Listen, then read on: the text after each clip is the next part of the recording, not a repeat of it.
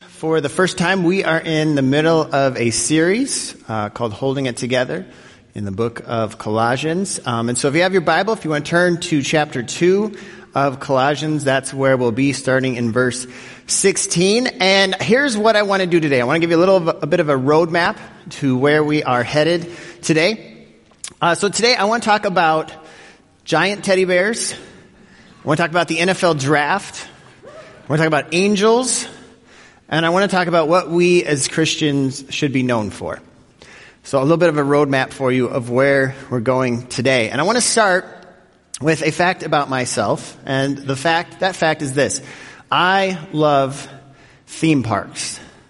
Anybody else love theme parks? My people. The rest of you just know it's okay. Nobody's perfect. We all have our faults. I love theme parks. Uh, growing up in Denver, Colorado, every year my family would go to Elitch Gardens, uh, the theme park in Denver, and I just have so many great childhood memories. I, I, remember as a little kid going into the park and walking by like the big roller coasters and seeing that yardstick. You know what I'm talking about? I mean, like someday.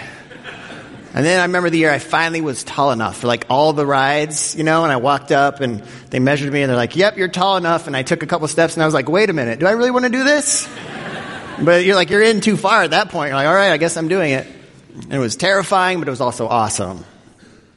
As I look, to think back on, on favorite memories that I have, both as a, as a child and as an adult, um, I'll be honest, a lot of them are days at theme parks. And I am hopeful and optimistic that I'll be going to a theme park some point in the near future. I love everything about theme parks. I love the rides, the smell of the food, and even those games. Those games that are perfectly crafted to make them almost impossible to win, and yet they're made in such a way that you walk by them and you go, I could do that. You know what I'm talking about? And, and if you're newer to Northbrook, one thing you got to understand about me is I am a very competitive person. And so when I walk by those games, it takes everything in me not to go charging over and be like, I can do this. But I actually don't. I actually don't play the games typically because I know myself. And here's what I know. I know that if I go over and I start playing one of those games, I'm not leaving until I win. And then our theme park day just got a whole lot more expensive. But for the purposes of where we are headed today, as I was reading uh, the passage of scripture for today, um, a, a, story came to mind, a, a, modern day parable of sorts. And so, if you will, I want you to imagine with me that you uh, are at a theme park with a family, a, a dad and his family. It's a beautiful day. The park isn't too crowded. Everything's going wonderfully. And uh, early afternoon, uh, the dad's family decides to go on a ride that he doesn't want to go on. Uh, it's probably one of those spinny rides invented by the government to torture people and then sold to theme parks as a joke. You know what I'm talking about? Did I mention? I love everything about theme parks except the spinny rides. I should probably throw that in. And so he says, no, you guys go without me. I'm, I'm, I'm good. I'm going to wait. And uh, it's a long line. And so he's bored. And so he just starts to wander and he makes his way over to some of the games. And while he's standing by the games, he notices a prize. A giant, big, adorable teddy bear. And in a moment of sheer dad brilliance, he thinks to himself, I need to win that for my daughter. I am going to be an awesome dad. I'm going to win that. I'm going to carry that thing around the theme park, and everywhere I go, people are going to say, There goes an awesome dad. At least that's what he tells himself. And so he goes over, and the teddy bear happens to be at Jacob's ladder, the ladder game. Now, if you're not familiar with this game, we have a picture of it. It's so simple. You just walk up a ladder, and you ring the bell. Again, that's not that hard, right? You just walk up the ladder, ring the bell. Now, you can't fall off the ladder and the ladder can't flip over. Those are the only rules, basically. Um, and so uh, he goes over and he pays, and the guy's like, you know, do you want the bundle pack or do you want to just pay for one? He's like, it's only going to take me once. I'll pay for this once and get this over with.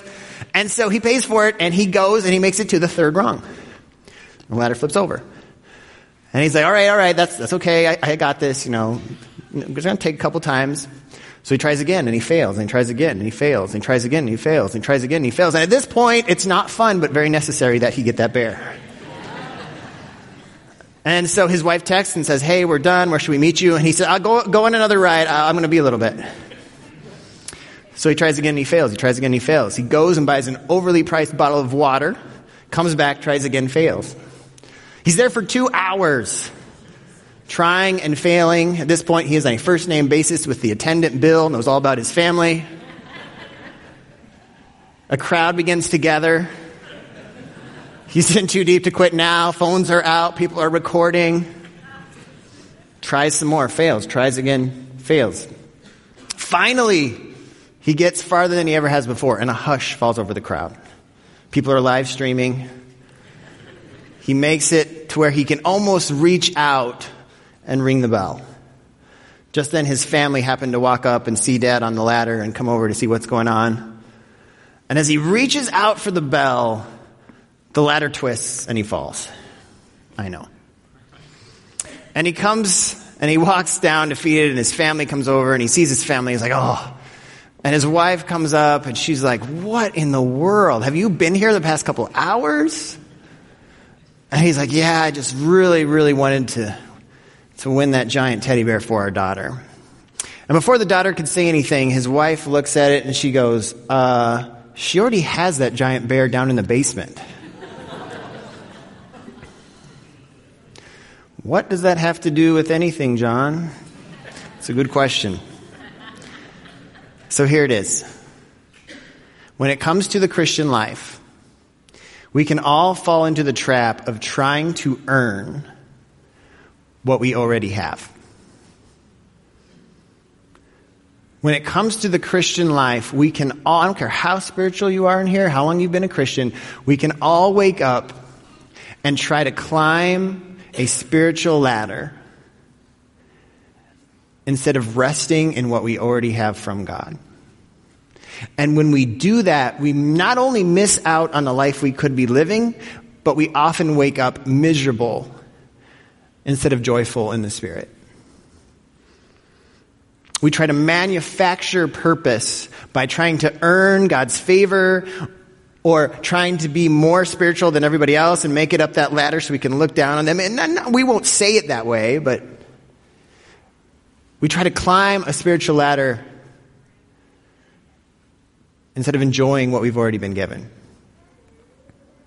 As we come to our scripture today in the second chapter of Colossians, we find the early church in Colossae wrestling with what does it mean to live a life honoring to God? What does it look like day to day to live like God wants them to live? And Paul is writing to them, and I believe Paul's words to the church in Colossae, though written thousands of years ago, have a lot to say to all of us about how we are to live our day to day lives. And so we start again in Colossians 2, verse 16 going to verses 16 through 23. And so Colossians 2, starting in verse 16, we read these words. Therefore, okay, let's stop right there. There are 213 words in Colossians 2, 16 through 23 in the NIV. We're going to take them one word at a time. So we should be out of here by dinner. Joking, but I do want to stop there because anytime that you start a passage of scripture and you see the word therefore, a question should come to mind. You know what the question is, right? What is therefore? Therefore. Why is Paul saying therefore? Paul is referring back to something he has previously said. And so when you start a portion of scripture and you see therefore or so, it's probably worth it to go back and figure out what the writer's just said because he's about to base everything that he's going to say on what he just said. So if we go back a little bit in chapter 2, we find that Paul is making a very important point. In verse 6, Paul says this, so then, just as you received Christ Jesus as Lord, continue to live your lives in Him, rooted and built up in Him. Paul says, you received Christ Jesus as Lord, but you have a choice on if you're going to live your lives in Him or not. It's been given to you, you've received it, but now you got to choose if you're going to live it out. Continuing on in verse 13. Paul says, when you were dead in your sins and in the uncircumcision of your flesh, God made you alive with Christ.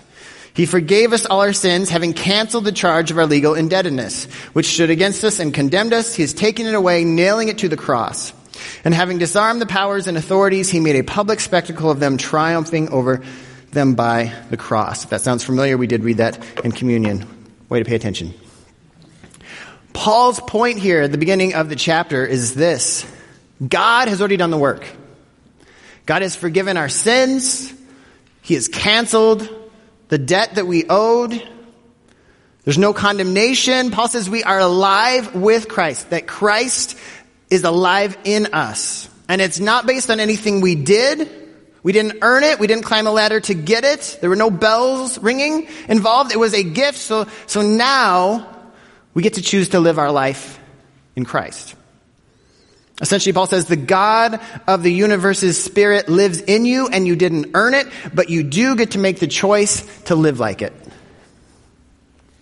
So, that is what Paul has just said. So now we come to our portion of scripture. Paul continues. He says, therefore, based on that, do not let anyone judge you by what you eat or drink, or with regard to a f- religious festival, a new moon celebration, or a Sabbath day. These are a shadow of the things that were to come. The reality, however, is found in Christ. All right, let's stop right there. What is Paul talking about? Anyone been to a religious festival lately? New moon celebrations? Anyone? Religious observance of the Sabbath day from sundown to the next sundown? No work of any kind? No preparing meals? No cleaning? No? What is Paul talking about? Paul's talking about Old Testament rituals holy days, special days set aside to honor God, to draw close to God, to be aware of God, and in some cases to try to earn the favor of God. And Paul writes, and he essentially says to them, these things were a shadow of what was to come. They were a system that were put in place and, they, and there, there were some good things about them. These religious days, these observances, like there, there were some positive things about them, but they were not the real thing. They were a shadow of what was to come. Now, we're all familiar with shadows, right? I can see my shadow right now. A shadow gives you kind of an idea of the real thing, but it is in, by no means the real thing. And so Paul writes to them and he says, these religious holy days, these, the, the strict observance of certain things, they are a shadow of the new reality and the new reality is Christ. And essentially Paul says, don't let anyone judge you because you aren't playing their game. Don't play their game. You're, you, you aren't trying to earn what you already have, a personal relationship with a creator who is with you and for you. Now, it may be easy for us to look at this and go, yeah, no problem. Haven't been any religious festivals lately. No new moon celebrations lately. No religious observance of the Sabbath. I, am good. But the truth is, our new moon celebrations just look a little bit different 2,000 years later. Our new moon celebrations, our religious festivals may look like coming to church on a Sunday. Our religious observance of the Sabbath may be volunteering or serving or doing anything that we do with an attempt to bring God closer to us or to make, make it a spiritual day or, or, or, to try to earn favor from God. Because again, what Paul is essentially saying here is in the Old Testament, you had an occasional holy day. Now through Christ, every day is holy. Every day is spiritual because Christ dwells in you. Before you went to the temple to worship God and you had special days, now the Spirit has come to you, Christ dwells inside you, and now every day is holy. So when you drive to church, that's a holy day. But when you wake up Monday and you go to work, that's a holy day too. And on Saturday when you wake up and you go to your kid's soccer game, that's a holy day too. And when you serve in your local community, that's a holy moment but so is everything else that you do. Because Christ dwells in you. And that is your reality. We cannot earn more of God's love and goodness and presence in our lives, and we slip into chasing shadows whenever we attempt to earn something from God that we already have, or we begin to separate secular and spiritual. Everything is spiritual in God's kingdom and there's nothing to earn. The NFL draft was this past weekend. Uh, for those of you that know me, you know I'm a huge Denver Broncos fan, having grown up in Denver. Pretty excited about the Broncos draft, as you should be, because the Broncos drafted a local boy from Hartford, Quinn, and so I'm super excited about that. But regardless of how you feel about football or the NFL draft, I, I, I think you would find the NFL draft at least a little fascinating. It's fascinating to think that these players, their whole lives are analyzed by every team. Everything they've ever done, anything they've ever, both on the field and off the field, anything they've ever tweeted, what they've told like, like friends and confidence, everything is studied and analyzed both on and off the field before a team chooses to pick them. And the difference between being taken in the first round and, and taken later on the draft is pretty small when you think about it. NFL teams will even bring in uh, players on a normal year to something called the NFL Combine where they will dissect everything about these players. They'll have them run a 40 yard dash to see how fast they can run, and they'll have them jump as high as they can and jump as far as they can. They'll have them lift weights, and everything they do is analyzed and dissected and compared against the other players. It's a lot of pressure. And again, the margin for error is just so small. For example, let's just take one area of the NFL Combine, the 40 yard dash, which is one of the favorites of the NFL Combine. It's basically how fast a player can run 40 yards. And since 2006, the average 40 yard dash time for the wide receivers who participated in the combine and were taken in the first round, so the best of the best wide receivers, the average time was 4.44 seconds for the 40 yard dash. Now that's fast. If you can imagine it, they're booking it. But here's what's crazy. When you go all the way to the seventh round, so we go from the first rounders who are going to make a lot of money and these starters right away to the seventh round, these guys are just trying to make the team First round to seventh round, the, the, the, the, players drafted in the seventh round ran the 40 yard dash on average. What would you think? Maybe like a half second slower, a full second slower?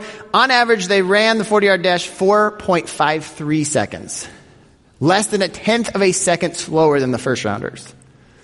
Now, obviously, there's a lot of different factors being drafted as wide receivers. Speed is only one of them, but you see how competitive it is for these guys. There is so much pressure. And then you finally get to draft weekend, and I love watching with technology, having all these cameras in their homes. I love watching when they get drafted and picked by a team.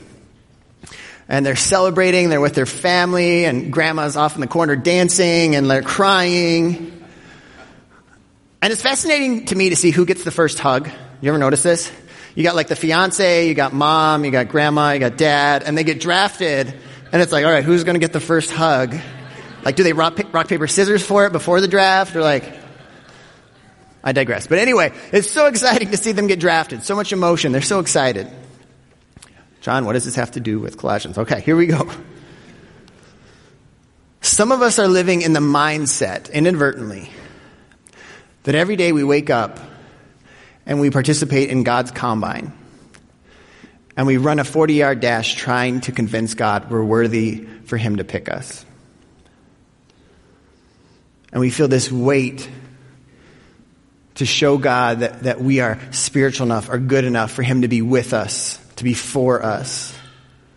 And maybe, yeah, we've grown up in church and we know that it's a gift and He's with us and we didn't earn it. But, but the way that we're living our lives, the way that we actually wake up and live our lives is demonstrating that every day we wake up and we go to God's combine and we try to impress God with how fast we can run. When reality is that every day is not the NFL combine. Every day for followers of Christ is the draft party. And we wake up, I wake up, and we go, God picked this guy. God picked me. I didn't earn it. I didn't have to do anything to impress him, but he picked me. And his spirit lives in me. And now it's not that I have to go and produce for him and climb some spiritual ladder. But rather now I get to go play for God and be a part of His kingdom. Only it's not like the pressure that NFL players have playing football. It's more like the pressure of like a third grader playing YMCA football where you know no matter what happens, you're getting a juice box and a fruit snack at the end of the game. and so now you just get to go out and live it. So we go to church and we serve others and we attempt to bring God's kingdom down to earth, not because we're trying to get God to come close to us or impress Him. We're not climbing a spiritual ladder. No, no, we've, we've made it. Not because of anything we did, but because of Christ's Spirit that dwells in us. And so now we get to be a part of what God is doing in the world, not because we have to, but because of God's goodness shown to us. Our reality is Christ, and we get to live out of the goodness of God. Every day's a draft party. So let me ask you as we finish up this first thought do you live your life trying to earn something from God? that you already have? Yeah, maybe you know all the right answers. It's a gift. I don't have to earn it. But as you wake up tomorrow, will you be in NFL Combine 40 yard dash impress God mode? Spiritual ladder mode? Or will you wake up with the refreshing sense that God is with you and for you, and now you could be a part of what his kingdom is up to in the world? Continuing on, Paul says, Do not let anyone who delights in false humility and the worship of angels disqualify you. Such a person also goes into great details about what they have seen. They are puffed up with idle notions by their unspiritual mind. They have lost connection with the head, from whom the whole body, supported and held together by its ligaments and sinews, grows as God causes it to grow. All right, what in the world are we talking about now, Paul? Worship of angels? What, what is going on? There was a group of people in the church in Colossae that worship and pray to angels rather than God. But they couched this worship in extreme humility. It's just that they weren't worthy to pray directly to God. They, they were humbling themselves, and so they decided they would pray to angels rather than God out of extreme humility. And, and from that, they were saying that God was blessing them with these visions of angels and all these crazy, wonderful things, and they were so spiritual, but also so humble. And Paul isn't impressed. Not impressed at all. He says that is a false humility. He says they've lost their connection. Why, is Paul so frustrated with this group of people? Because angels had become the middlemen between them and God. And essentially, Paul says, God didn't come down to earth and walk among us and die among us so we could pretend we still aren't worthy to have a personal relationship with Him. We don't need the middlemen. They were trying to substitute angels for a personal relationship with their Creator. Now, today we, we don't worship angels, right? I don't know anyone that's substituted an angel for personal relationship with God. But if we're not careful, we can inadvertently create our own middlemen to have a relationship with God for us. We find our own angels, people who will become the middlemen between us and God. In the church in America, you know who I think we turn into angels? Our religious leaders. No one's chuckling at that one. our religious leaders can become our middlemen. I mean, I do look pretty angelic, right? Hear my heart on this, on, on at the risk of being misunderstood. I, I know we don't pray to our religious leaders, but we can fall into the trap of expecting them to do the work of communing with God for us. We want them to go into the presence of God and come out and give us our marching orders instead of sitting in prayer and developing a personal relationship with God ourselves. We can put our religious leaders on a pedestal. We listen to their podcasts, we go online and watch their sermons, we read their books, and hear me now, I love technology. I love that I can go online and listen to great men and women of faith all over the world and, and hear what they have to say and grow in my relationship with God because of them. But there is a danger. And the danger is our relationship with God is replaced by relationships with our religious leaders. Our time alone with God is replaced by time with our favorite Christian speaker or writer. And I'll be honest, I've been, I've been guilty of this. I've grown up listening and watching and reading and following some amazing men and women who have a deep desire to lead the church and a gifting to do so. I've read their books. I've listened to their podcasts. I've gone to their conferences. I've watched their sermons online. But here's how I realized something was amiss. When some of them fell off the pedestal, when news broke Secrets were revealed that they weren't as righteous or as good as I thought they were. Secret sins were exposed. I felt this pain. And part of that was probably healthy. Part of that was probably a, a sadness that the name of Jesus had been tainted by their actions. But, but part of that, there was something else going on. Part of it was I had placed them on a pedestal they were never meant to be. And in their falling, it felt like a little part of God had fallen with them because I had made them the middleman between me and God. Anytime a religious leader falls and you feel like God has fallen, it's a good sign that you have made that religious leader the middleman between you and God. We can become followers of men instead of followers of Christ. That's why Paul says in his letter to the church in Corinth in chapter 1, one of the first things he says to them is basically, what is going on? Some of you say you follow Apollos. Some of you say you follow Paul. Some of you say you follow Peter. Newsflash, you don't follow any of them. You follow Christ. Today, substitute your favorite celebrity preacher or local teacher. You don't follow them. You follow Christ. Friends, angels are pretty amazing beings. From what we read in scripture, they're majestic. They look far better than this outfit. I can tell you that. But Paul says even angels did not take the place of a personal relationship with God for the church in Colossae. And on my best day, I am definitely no angel. Hear my heart on this. I take my job as a shepherd of the church very seriously. I take my job as a teacher of scripture very seriously. I take my job as a pastor of souls very seriously. But I am confident in this my words, and I would humbly submit to you, any religious leader's words do not replace time spent alone with your heavenly Father. And the act of cultivating a personal relationship with God.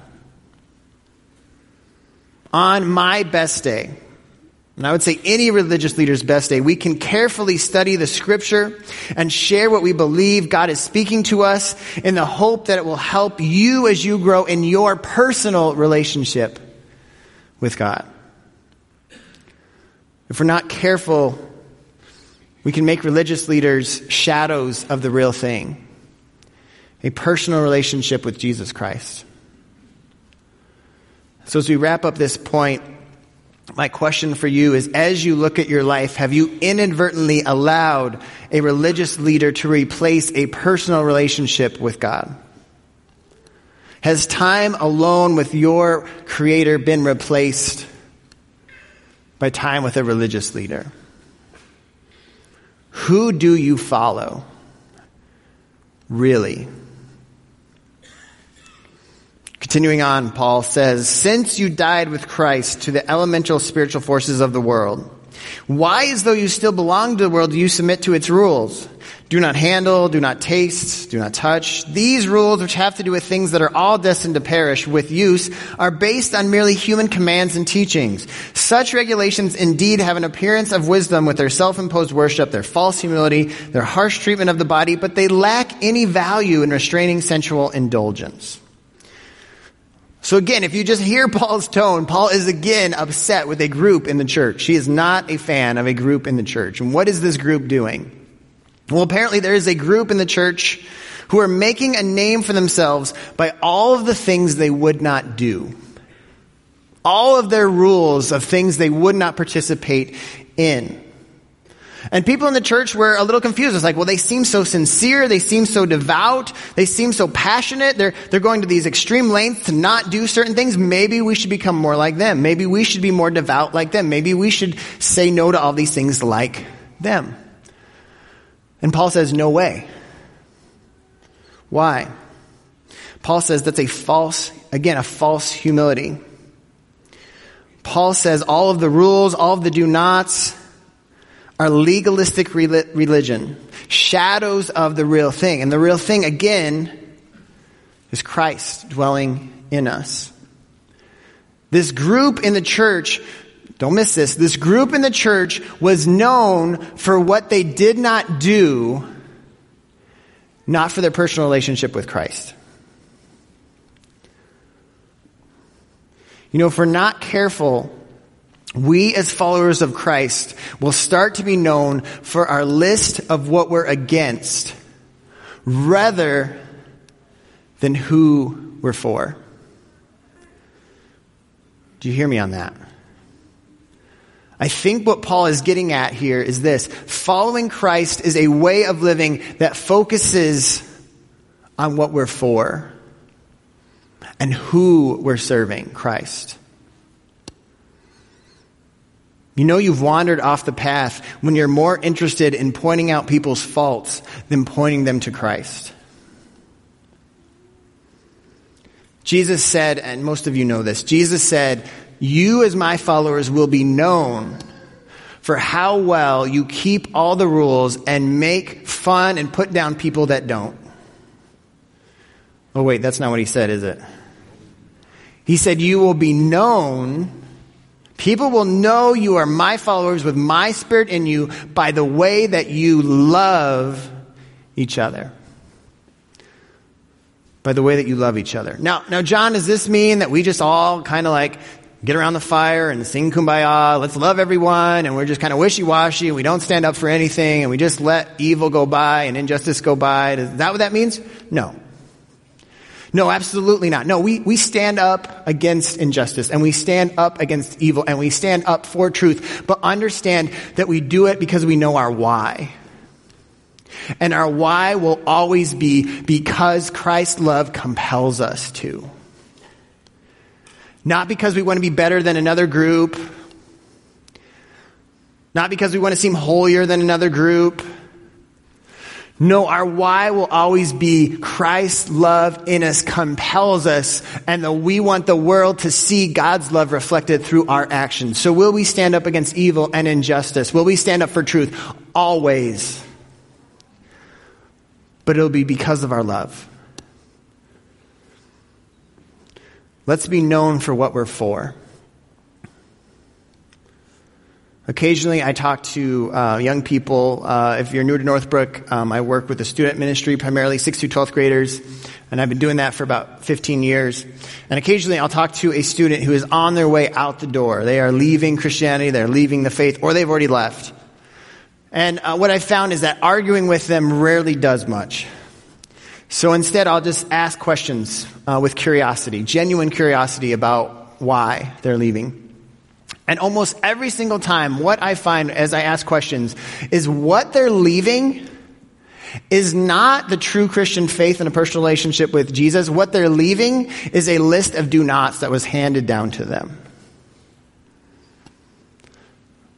And the more that I explore what they're leaving, I find that typically I, am not too surprised if that's what they think the Christian faith is all about.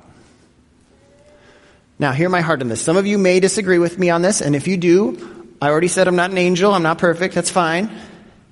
But here's what I truly believe. Over the next 10, 20, 30 years, the generations coming up will not be excited to be a part of a church that is known for what it's against.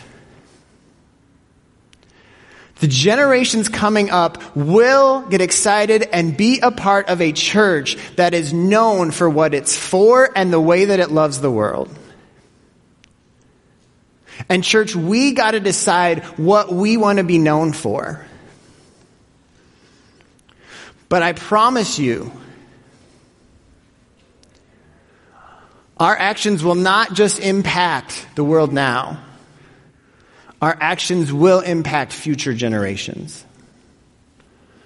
And so my challenge to all of us as we close is let's be known for what we're for. Will we stand up against injustice and evil? Will we stand up for truth? Of course. But let's do it knowing why we're doing it. We're doing it because Christ's love compels us and we are for His goodness in the world. As we wrap up, I know I covered a lot of ground, so I want to leave you uh, with a few questions that sums up this message. And my prayer, my challenge to all of us is to think through one question this week. So the first question is, do you slip into trying to earn something that you already have? Tomorrow, if you're honest, do you wake up trying to climb some spiritual ladder or attempting some 40 yard dash to impress God? Or do you wake up in the reality that it is draft day, it's draft party day, and you have already been chosen by God, and now you just get to live in that? Or secondly, have you replaced a relationship with God for a relationship with religious leaders? Maybe this week, instead of, of listening or, or reading that book or listening to that podcast, and again, those are all wonderful things, but maybe this week, there's an opportunity to spend a little more time personally with your Creator, meditating and growing in your relationship with Him. Or lastly, my last question for you is what do you want to be known for? What do you want to be known for? Bow your heads with me as we pray.